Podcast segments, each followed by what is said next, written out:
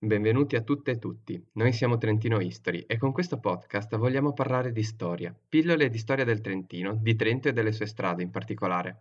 Però, prima di dirvi che cosa faremo in queste chiacchierate, dobbiamo assolutamente farvi delle scuse per la qualità dell'audio. Stiamo infatti registrando da casa a causa della zona arancione e in modo anche, vi posso assicurare, piuttosto rocambolesco. Speriamo di riuscire a fare il meglio possibile con i nostri pochi mezzi a nostra disposizione. Infatti vi dico, personalmente io ho appena preso le cuffie del mio coinquilino, gli auricolari, e sto registrando con queste. Detto ciò, è giusto presentarci. Io sono Nicolò, uno studente di giurisprudenza qui a Trento e grande appassionato di storia. Oddio, forse ho sbagliato facoltà, ma andiamo avanti. Ora ho perciò il piacere di presentarvi per la prima volta la nostra co-conduttrice, Denise, che ci dirà che cosa andremo a fare in questo podcast. Per cui direi benvenuta Denise. Grazie Nicolò e benvenuti a tutti. Mi chiamo Denise e vi parlo della zona arancione di Pergine Valsugana. Speriamo di poter tornare presto a registrare nello splendido studio di Samba Radio, ma intanto non ci faremo certo fermare dal coronavirus. Come già detto dal mio collega, questo podcast rientra in un progetto più ampio, chiamato appunto Trentino History. Lo scopo di Trentino History è quello di raccontare la storia, l'arte e la cultura del Trentino attraverso i moderni strumenti di comunicazione. Il nostro desiderio è di far avvicinare e perché no appassionare le fasce più giovani al patrimonio storico-culturale di questa splendida terra. In quest'ottica, il podcast mira a raccontare fatti, eventi e personaggi che hanno contribuito a creare la storia trentina a partire dai nomi di alcune vie di Trento. Eh sì, purtroppo a causa del limite di tempo abbiamo dovuto eliminare alcune vie, dando precedenza a quei personaggi che hanno avuto una vita decisamente fuori dall'ordinario e poco sedentaria.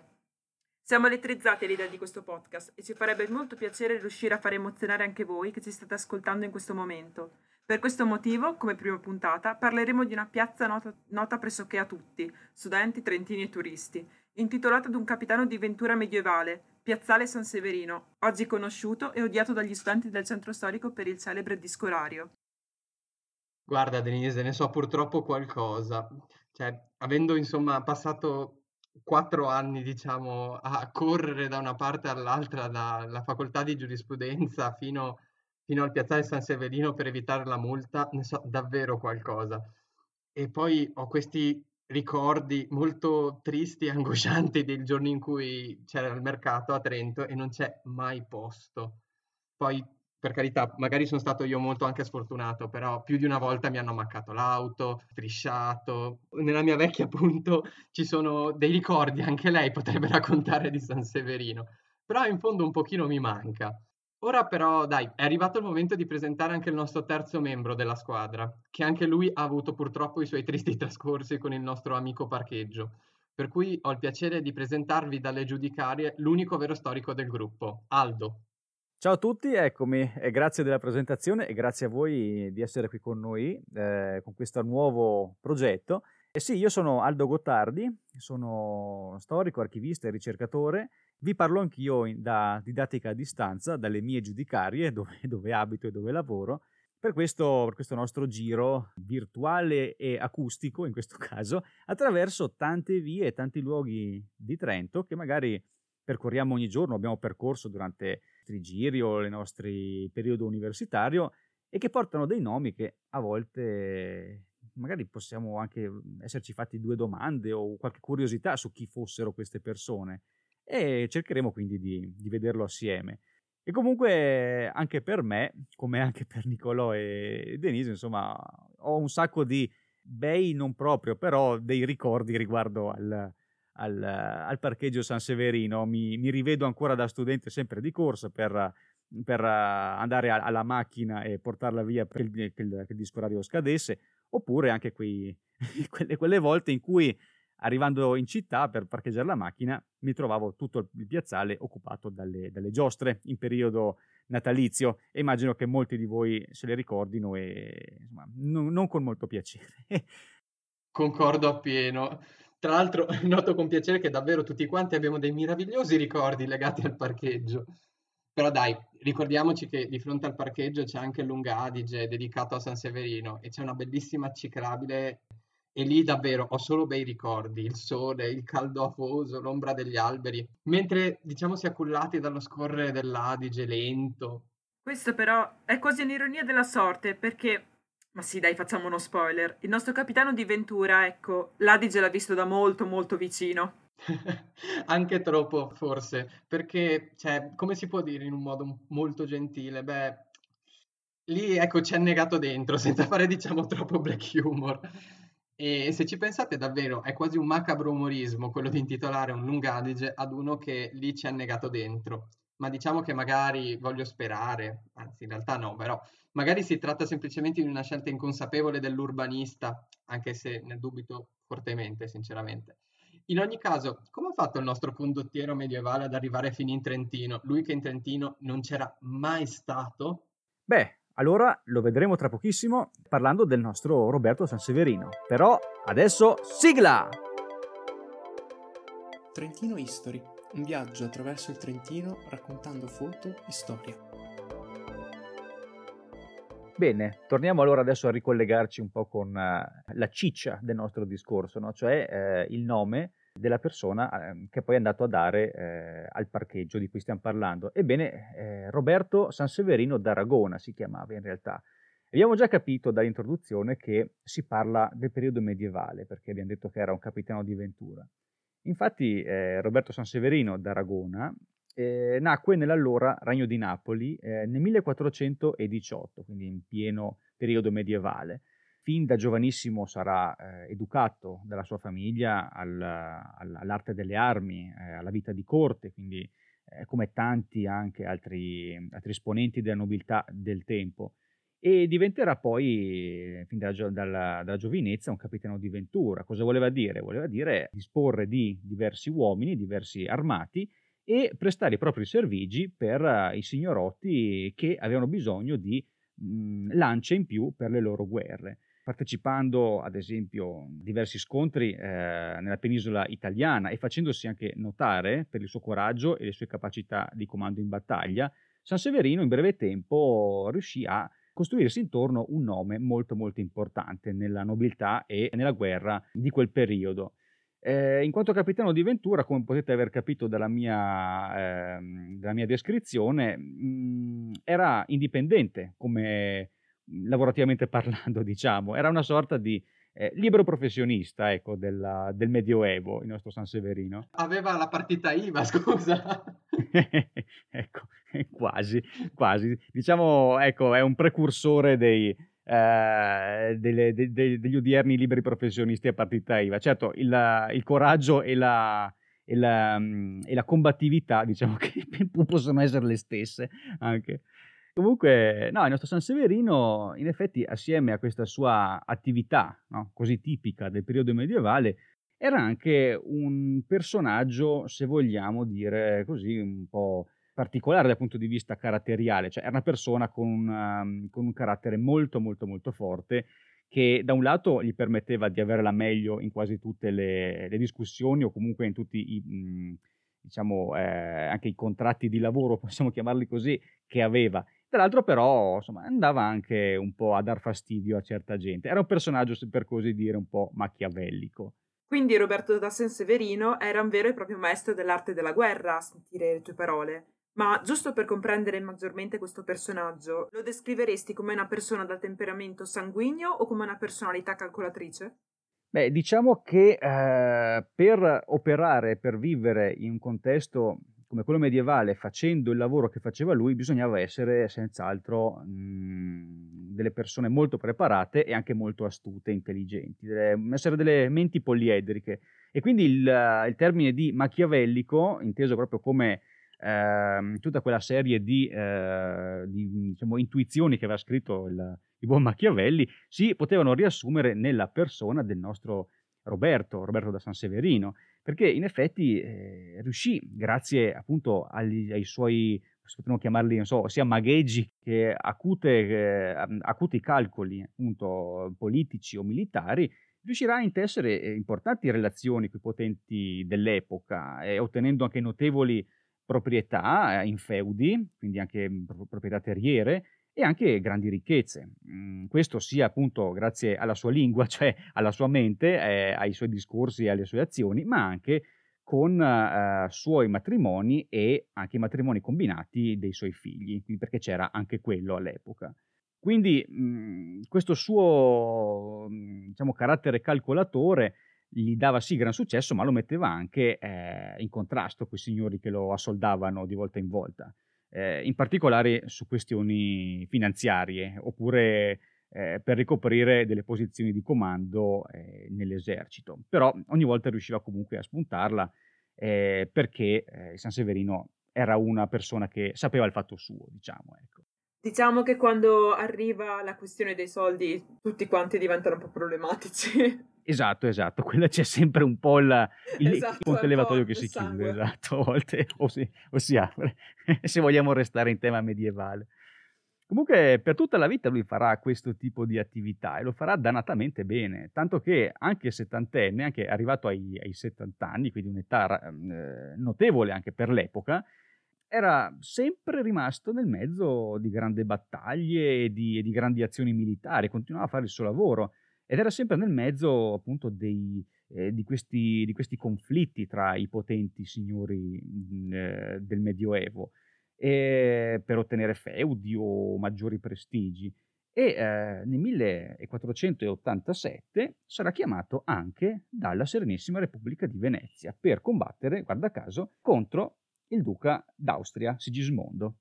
Ma sulla Serenissima magari eh, possiamo sentire Nicolò che magari lui essendo anche eh, dell'area sa qualcosa in più su questa entità politica che all'epoca era una vera e propria superpotenza. No Nicolò?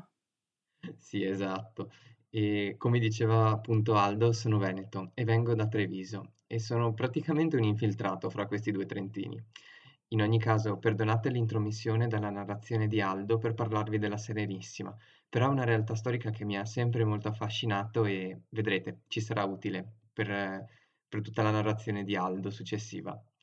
Allora, la Serenissima all'epoca era in piena espansione territoriale e commerciale e si avvaleva spesso, a cavallo appunto fra 3 e 400, di questi capitani di ventura di cui abbiamo parlato per far valere i propri interessi.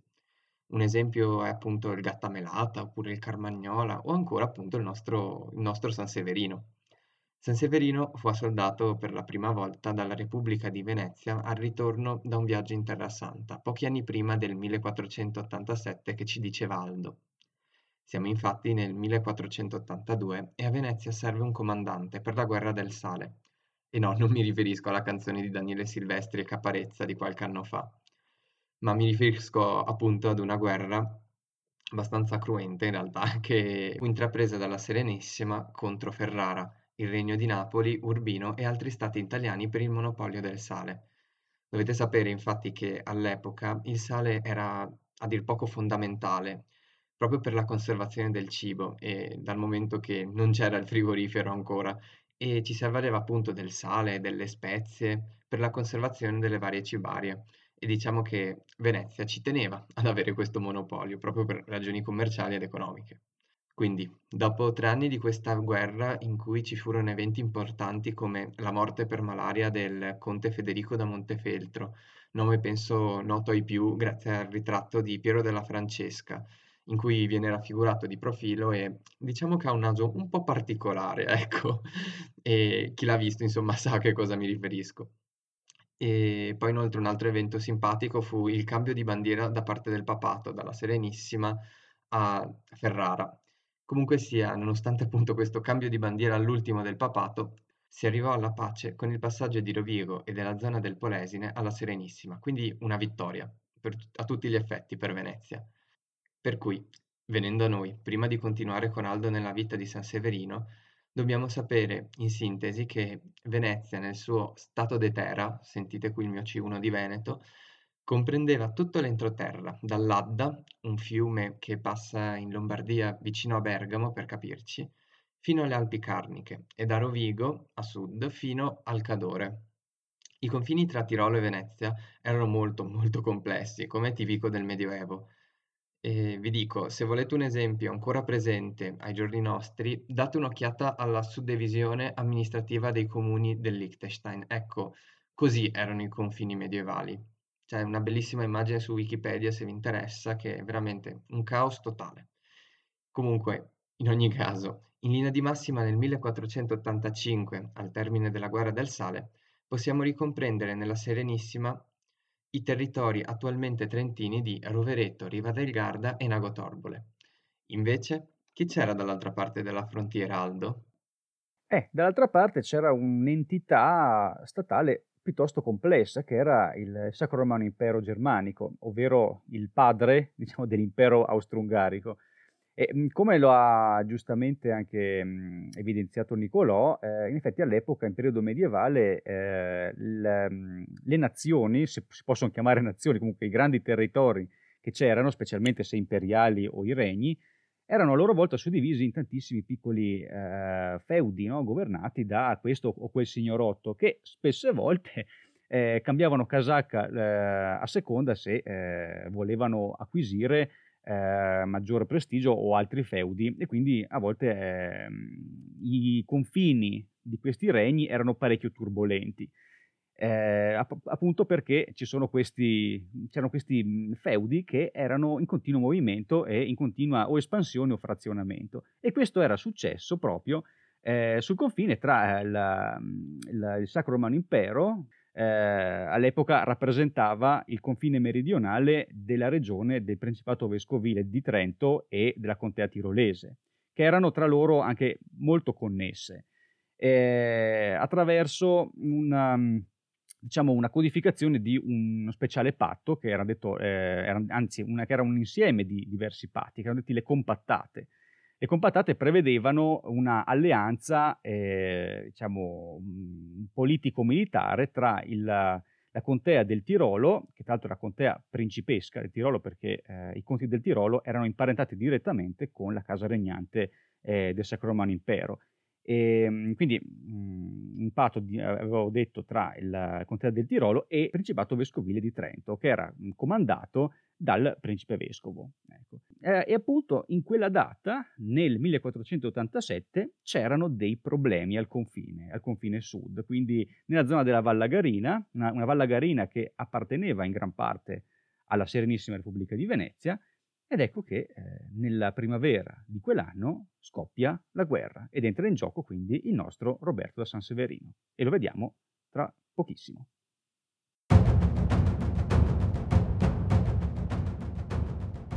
Se non sbaglio, Roberto è tristemente legato alla famosa battaglia di Cagliano, palcoscenico della sua morte, giusto? Una morte alquanto ignobile per una personalità fiammeggiante come la sua. Esatto, e ahimè adesso ci ricolleghiamo alla alle ultime vicende terrene del nostro Roberto da San Severino, che, ehm, abbiamo detto che nella primavera del 1487, mhmm, presterà i suoi servigi alla Repubblica di Venezia che era scesa in guerra contro, il vicino ehm, la vicina contea del Tirolo. Ehm il 20 maggio, per l'appunto, San Severino si propose alla Serenissima come comandante generale delle armate, che al momento però erano, era il, il posto era già stato assegnato al uh, comandante generale Giulio Cesare Davarano. In seguito comunque eh, il Davarano si ammalerà e il comando poi passerà a, al, al, nostro Roberto, quindi ce l'avrà vinta anche stavolta. Intanto le ostilità erano cominciate con vicendevoli da parte sia dei, dei veneziani che dei tirolesi eh, schermaglie, scaramucce, i tirolesi riusciranno a mm, eh, occupare la città di Rovereto, ma la terranno per poco. Inta- infatti, eh, già mm, nell'estate i tirolesi eh, che avevano appunto occupato Rovereto si ritirarono perché avevano finito i soldi per i mercenari e avevano poi finito anche ehm, il cibo. Ed ecco che quindi, eh, ritirandosi e lasciando sguarnita tutta la zona della Vallagarina, eh, si lascia campo libero alla Serenissima per riorganizzarsi e partire con la controffensiva. Eh, quindi, rioccupato Rovereto e eh, i territori circostanti, le armate veneziane di San Severino iniziano a risalire e ad assediare i castelli tirolesi in direzione di Trento, che era la loro meta. Eh, all'epoca San Severino disponeva di circa 4.200 fanti e 3.000 cavalieri, quindi una bella armata insomma, che risaliva la valle.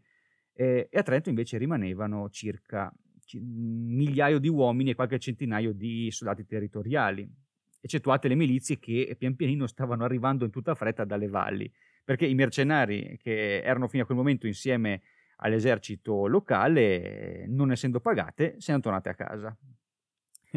Intanto, ecco, da Castelbeseno, che era assediato nel frattempo dai veneziani, continuavano a mandarsi segnali ottici eh, a Trento, in particolare al Dos Trento, dove c'era una stazione di, eh, di rilevamento ottico. Ma perdonami la curiosità, Aldo, Sì. proprio così, scusami anche l'interruzione. Prego, prego. Ma mi è venuto in mente, ma era tipo, ma in che, che senso messaggi ottici? Tipo dei fuochi? Perché adesso ho questa immagine vivida del Signore degli Anelli che, che non riesco a schiodarmi. Scusate la battuta nerd. No, no, i segnali ottici medievali funzionavano o con gli specchi di, di- di giorno, in caso chiaramente ci fosse il sole, oppure con, con dei fuochi. Certo che i fuochi sono meno, eh, diciamo, ehm, diciamo, meno funzionali, perché mentre con uno specchio si possono mandare messaggi anche più, più diciamo, articolati, ecco, che possono essere usati di giorno. Eh, in un'epoca dove, insomma, adesso non, non mi sfugge la data, ma penso che non fosse, non fosse ancora disponibile il, il telescopio o i canocchiali all'epoca, bisognava sfruttare questi- questo tipo di segnale per poter comunicare a distanza tra le fortezze e avere messaggi in tempo zero sull'entità eh, insomma, dell'attacco e di chi erano i nemici e da dove poi attaccavano. In questo modo, appunto, i castelli potevano comunicare direttamente con la città e che poteva organizzare eventuali contrattacchi. Però abbiamo visto che, mh, abbiamo visto che comunque gli effettivi rimasti in città, i soldati, erano, erano pochini rispetto all'esercito che stava risalendo la valle e quindi si iniziava già a temere il peggio. Però qualcosa bisognava fare, no? Quindi eh, la mattina, eh, an- anche perché, anzi, la mattina del 10 agosto eh, i veneziani di San Severino attraversarono l'Adige, costruirono diversi eh, ponti di barche nella zona eh, di, di- di Beseno, di Cagliano, quella, quell'area lì, e iniziarono poi a attraversare l'Adige per dare eh, l'ultimo, l'ultimo diciamo, sprint fino ad arrivare a Trento. Quindi iniziò a passare il fiume con 3.000 fanti e 1.200 cavalieri per andare incontro alle armate tirolesi che si aspettava che arrivassero da un momento all'altro. E I comandanti tirolesi che, erano, che erano- si erano riuniti a Trento con le armate disponibili, che erano Kappler, Pietrapiana e Segato, si trovavano con poco meno di 2000 soldati. Cosa fareste voi in questo caso se foste stati eh, dei- dalla, dalla parte dei tirolesi? Che idea avreste avuto? Perché mh, bisognava escludere chiaramente l'arrendersi, perché avrebbe voluto dire il passaggio di tutta la valle dell'Adige fino quasi eh, alle città sudtirolesi di Bolzano, insomma, di Merano, da parte veneziana, con la, magari la perdita addirittura di tutti i territori. Bisognava fare qualcosa e in fretta. Che cosa avreste fatto voi? Boh, l'unica cosa che mi viene in mente è sfruttare l'elemento a sorpresa con un'imboscata. Denise? Io pe- penso, penso che avrei attaccato di notte con eh, archi, frecce avvelenate e un sacco di asce. Mi piace le asce. Sì, sì. Le, fre- le francescane, le asce da lancio. un po' di Zweiender anche magari. Esatto, anche. esatto. Beh, beh, eh, ci siete quasi, oddio, con l'aggettivo tante, ecco, ci siete, siete av- avvicinati. Eh, però, ecco, eh, l'unica cosa su quale potevano contare i soldati tirolesi e del Principato era l'elemento sorpresa, quindi cercare di fare qualcosa eh, per ingannare il nemico. Ehm, partirono appunto questi tre contingenti della città di, di Trento e beh, il primo non ebbe fortuna, che era quello eh, del, del Segato che sarà mh, spazzato via perché cercherà un, eh, uno scontro frontale che era impossibile dal punto di vista numerico. Invece, invece Kappler e il Pietrapiana eh, sfruttarono l'elemento, l'elemento a sorpresa perché erano anche soldati molto più eh, addestrati e conoscevano anche diverse tattiche.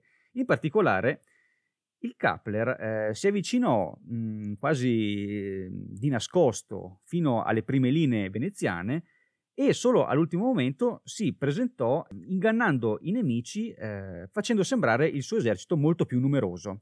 E come vi, vi chiederete? Beh, issando più stendardi e facendo sventolare più bandiere mh, possibile, quindi eh, facendo sembrare i soldati molto più numerosi in questo caso, oppure suonando trombe, mh, tamburi, eh, facendo gridare i soldati, sparpagliandoli su un'area molto più grande, quindi facendo sembrare questo piccolo contingente in realtà l'avanguardia di un esercito ancora più numeroso che stava arrivando dalle foreste. E stessa cosa farà anche, eh, anche l'altro comandante, e qui, che quindi eh, il Pietrapiana.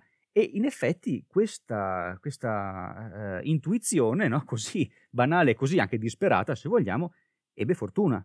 In effetti i veneziani ebbero un'improvvisa paura di questo, di questo arrivo di soldati, di soldati così schiamazzanti che pensavano veramente di essere circondati da ogni lato, anche perché i due comandanti tirolesi eh, attaccarono da due fronti diversi, uno di lato e uno frontalmente, e quindi li disorientarono ulteriormente. Tra l'altro, mh, all'interno delle, delle, fila tirolesi eh, troviamo per la prima volta in un combattimento in Italia eh, i Lanzichenecchi, che erano mercenari svizzeri o, o, o tedeschi, bavaresi, eh, che erano abituati a, a, combattere con uno stile nuovo, cioè quello della, eh, del fascio di lance, che è eh, dannatamente efficace contro specialmente le cavallerie. Comunque abbiamo visto che l'arrivo di questi soldati tirolesi eh, schiamazzanti, pieni di bandiere e che urlavano e correvano da, da tutte le parti, mise in crisi letteralmente l'esercito eh, della Serenissima, guidato da San Severino, che aveva appena eh, superato il, il fiume. Eh, tant'è che, vistisi così eh, presi allo sbaraglio, i, veneziani cominciarono a ripiegare e, a, e disordinatamente a riattraversare eh, in ritirata il fiume sopra le, le, i ponti di barche. Molti tenteranno anche di di attraversarlo a nuoto, certi cadranno dai ponti affogando miseramente. San Severino cercherà di restare dall'altra parte del fiume per ingaggiare battaglia, cercare di riorganizzare un po' quello che era il suo esercito, ma eh, con l'ultima carica dei tirolesi eh, che spingerà anche gli ultimi esitanti veneziani eh, lungo il ponte di barche, anche San Severino sarà letteralmente travolto. Ehm, sarà travolto e ehm, cadrà nel fiume assieme a molti altri veneziani e molti altri suoi commilitoni e eh, annegò, sarà ferito e annegherà.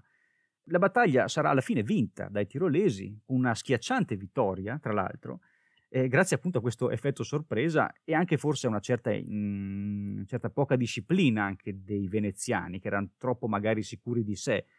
Tuttavia, ecco, abbiamo visto che il nostro povero San Severino, che ha trovato una, una fine così ignominiosa, così poco confacente ecco, sue eh, insomma, al suo rango e a quello che era anche la sua determinazione, insomma, finisce qui, la, la sua vita finisce qui in questa, in questa, battaglia, ma non finisce qui però eh, il, diciamo, il, suo cadavere che eh, sarà, ehm, sarà recuperato di lì a poco e avrà una vicenda piuttosto interessante, no Nicolò? Sì, infatti il suo cadavere viene fortunatamente riconosciuto perché probabilmente insomma aveva un'armatura, insomma, particolarmente riconoscibile, appunto, e sarà recuperato in un'ansa dell'Adige. Poi, preso, sarà condotto a Trento per essere sepolto nella cripta del Duomo. Anni dopo, tra l'altro, con il permesso dell'imperatore Massimiliano d'Austria, la salma verrà traslata a Milano per essere inumata all'interno della chiesa di San Francesco Grande. Purtroppo, però, la sua tomba sarà distrutta durante una modifica di questa chiesa, per cui è molto, se ci pensate, molto particolare la vicenda della sua morte, perché è come se, diciamo, durante la prima guerra mondiale un italiano, o comunque dei soldati italiani, prendessero il cadavere di un generale austriaco e lo mettessero all'interno della chiesa o di, insomma del cimitero, diciamo, più importante eh, di Roma, per esempio. Per cui è stranissimo questa sorta di, di fair play che, che è stato, diciamo, utilizzato nei confronti di, di questo grande combattente, di questo grande condottiero. Sì, in effetti sì, anche perché eh, la battaglia poi fu molto propagandata eh, come una grande vittoria dei Trentino-Tirolesi, anche se la battaglia in sé eh, non ebbe nessuna conseguenza strategico-tattica, anzi lo stesso anno sarà firmata poi una pace tra eh, Sigismondo del Tirolo e Venezia che eh, prevedeva alla fine la restituzione dei territori occupati e il ritorno ai confini prebellici, quindi tutto fu, eh, possiamo dirlo, quasi inutile, no? Però ehm, questo dimostra un po' il rispetto che c'era ancora, una sorta di ehm, rientrare un po' in quelle logiche cavalleresche no? tra i condottieri di allora, no? quindi il nemico, valoroso nemico sconfitto e ucciso, che però riceve i suoi onori. Questo forse però anche perché San Severino stesso oddio, non mi pare adesso dalle, dalle, ricerche che hai fatto e da quanto hai raccontato che avesse, diciamo, combattuto anche per per la contea del Tirolo, però comunque era sempre stato un condottiere, un comandante di Ventura che veramente ogni, ogni Stato italiano aveva approfittato, diciamo, della sua bravura. Quindi c'è da dire che era quasi di più, non era solo un nemico, era proprio, secondo me, valorizzato in quanto, in quanto condottiero, in quanto condottiero d'arme. Forse è questa magari una minima spiegazione che, che si può dare, diciamo, a questa strana vicenda anche legata al suo cadavere. Esatto, esatto. Poi una strana leggenda del cadavere che poi non si sa se poi si è trasferita anche a un'altra leggenda che, che ha circolato poi anche il luogo della sua sepoltura, no Denise? Esatto Aldo. Tra, la, tra l'altro esiste una leggenda studentesca legata al Duomo, infatti. Probabilmente non tutti la conoscono, ma a quanto pare si sconsiglia agli studenti di visitare la tomba nel Duomo prima di aver finito gli studi. Pena, pena, una tremenda maledizione che impedirà allo sfortunato o sfortunata di laurearsi. Quindi tentare o non tentare, la scelta sta a voi ragazzi, veramente. Nel dubbio io non ci sono mai entrato finché non mi sono laureato, quindi non so. Io non la conoscevo, quindi... Ti dirò Aldo, io devo ancora laurearmi e è l'unico monumento, è l'unico posto in cui non sono ancora entrato. Sarà superstizione, scaramanzia, però insomma ci terrei ormai a finire questa laurea magistrale. Ecco, se no, se no dai, mi, entro un giorno con la GoPro e ti passo il video. Esatto, grazie. no, magari non passerai un esame, magari in questo caso con questo, con questo magheggio. Oddio, sì, spero non il prossimo perché è procedura civile, quindi ti prego no. Sta attento che funziona, funziona come The Ring che dopo esce dallo schermo. Eh, eh. Infatti. e grazie mille ad Aldo per questo incredibile riassunto. È stata dura condensare la movimentata vita del capitano in meno di 30 minuti, ma ce l'abbiamo fatta. Noi di Trentino History vi aspettiamo alla prossima puntata, sempre dedicata a Piazzale San Severino, perché la sua storia è lontana dall'essere esaurita. Nell'attesa ci potete trovare sul nostro sito web www.trentinohistory.org o seguirci sulle nostre pagine Facebook ed Instagram con nuovi contenuti ogni settimana. Grazie per averci seguito. Grazie a tutti e a tutte. Ciao a tutti quanti, ci vediamo alla prossima. Grazie di essere stati con noi. Ciao.